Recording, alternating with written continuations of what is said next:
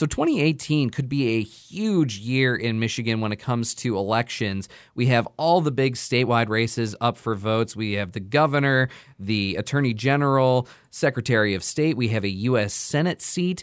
But I think the thing that could really propel Michigan into the national spotlight is if marijuana legalization is on the ballot. Cheyna, what is the progress being made when it comes to groups that are really pushing for marijuana legalization on the ballot next year? Well, this past week, the Coalition to Regulate Marijuana Like Alcohol turned in over 360,000 signatures, and they need about 250,000 of them to be authorized by the Board of State Canvassers. So they got quite a bit of a cushion there.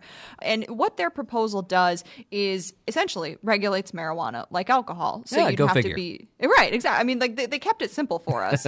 um, so you'd have to be 21 or older to, in order to use it. It has different regulations as far as selling it, growing it, things like that. And it also has a tax on marijuana, and that money goes to the state. So, what are folks in these groups telling you at this point as to why now and why they think that this is the right move policy wise? Well, marijuana legalization has been on people's agendas for years now. And one of the big arguments that they've been making is that marijuana prohibition is essentially a failed experiment. And that's something that Josh Hovey, who's with the coalition, um, expressed to me earlier this week. The prohibition of marijuana has been a complete failure in Michigan. It's been a waste of law enforcement resources when you know they should be focused on things like the opioid epidemic and other more pressing issues. You know, we think that our proposal is a far more responsible way to go about it. And Cheyna, as you mentioned, this would be taxed, so there's money coming to the state. Where would that money go? The revenue would be shared between schools, roads, and local governments. And these are areas that people are constantly saying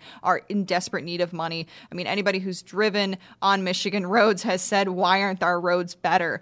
So the argument is that regulating marijuana and taxing it could really change our economy. So, considering how long it's been since we approved medical marijuana in Michigan, I mean, that was years and years ago at this point, and we are still grappling with how to best make this happen in a safe and accessible way while also respecting law enforcement and keeping communities safe. It seems to me like adding legalization to this would also probably lead to a long process of grappling with that. Am I am I off base? No, I mean, absolutely. This is something that, I mean, whenever you have any laws that are new, people are going to challenge them. They're going to test them in the courts. Uh, but there's also other things that people need to be aware of. You know, law enforcement has been saying that they're concerned that there's no actual roadside test for marijuana like there is for alcohol. So trying to catch people who are driving under the influence is very difficult. But then just as, you know, sort of Joe citizen, one of the things that people need to be paying attention to is one, what are the regulations going to be for this and how do they stay in compliance with the law if they do choose to partake in marijuana if it becomes legal? But two, I mean much like alcohol has become a part of most people's everyday lives. I mean, you know, there's there's liquor stores all around. You can buy it in the stores, things like that.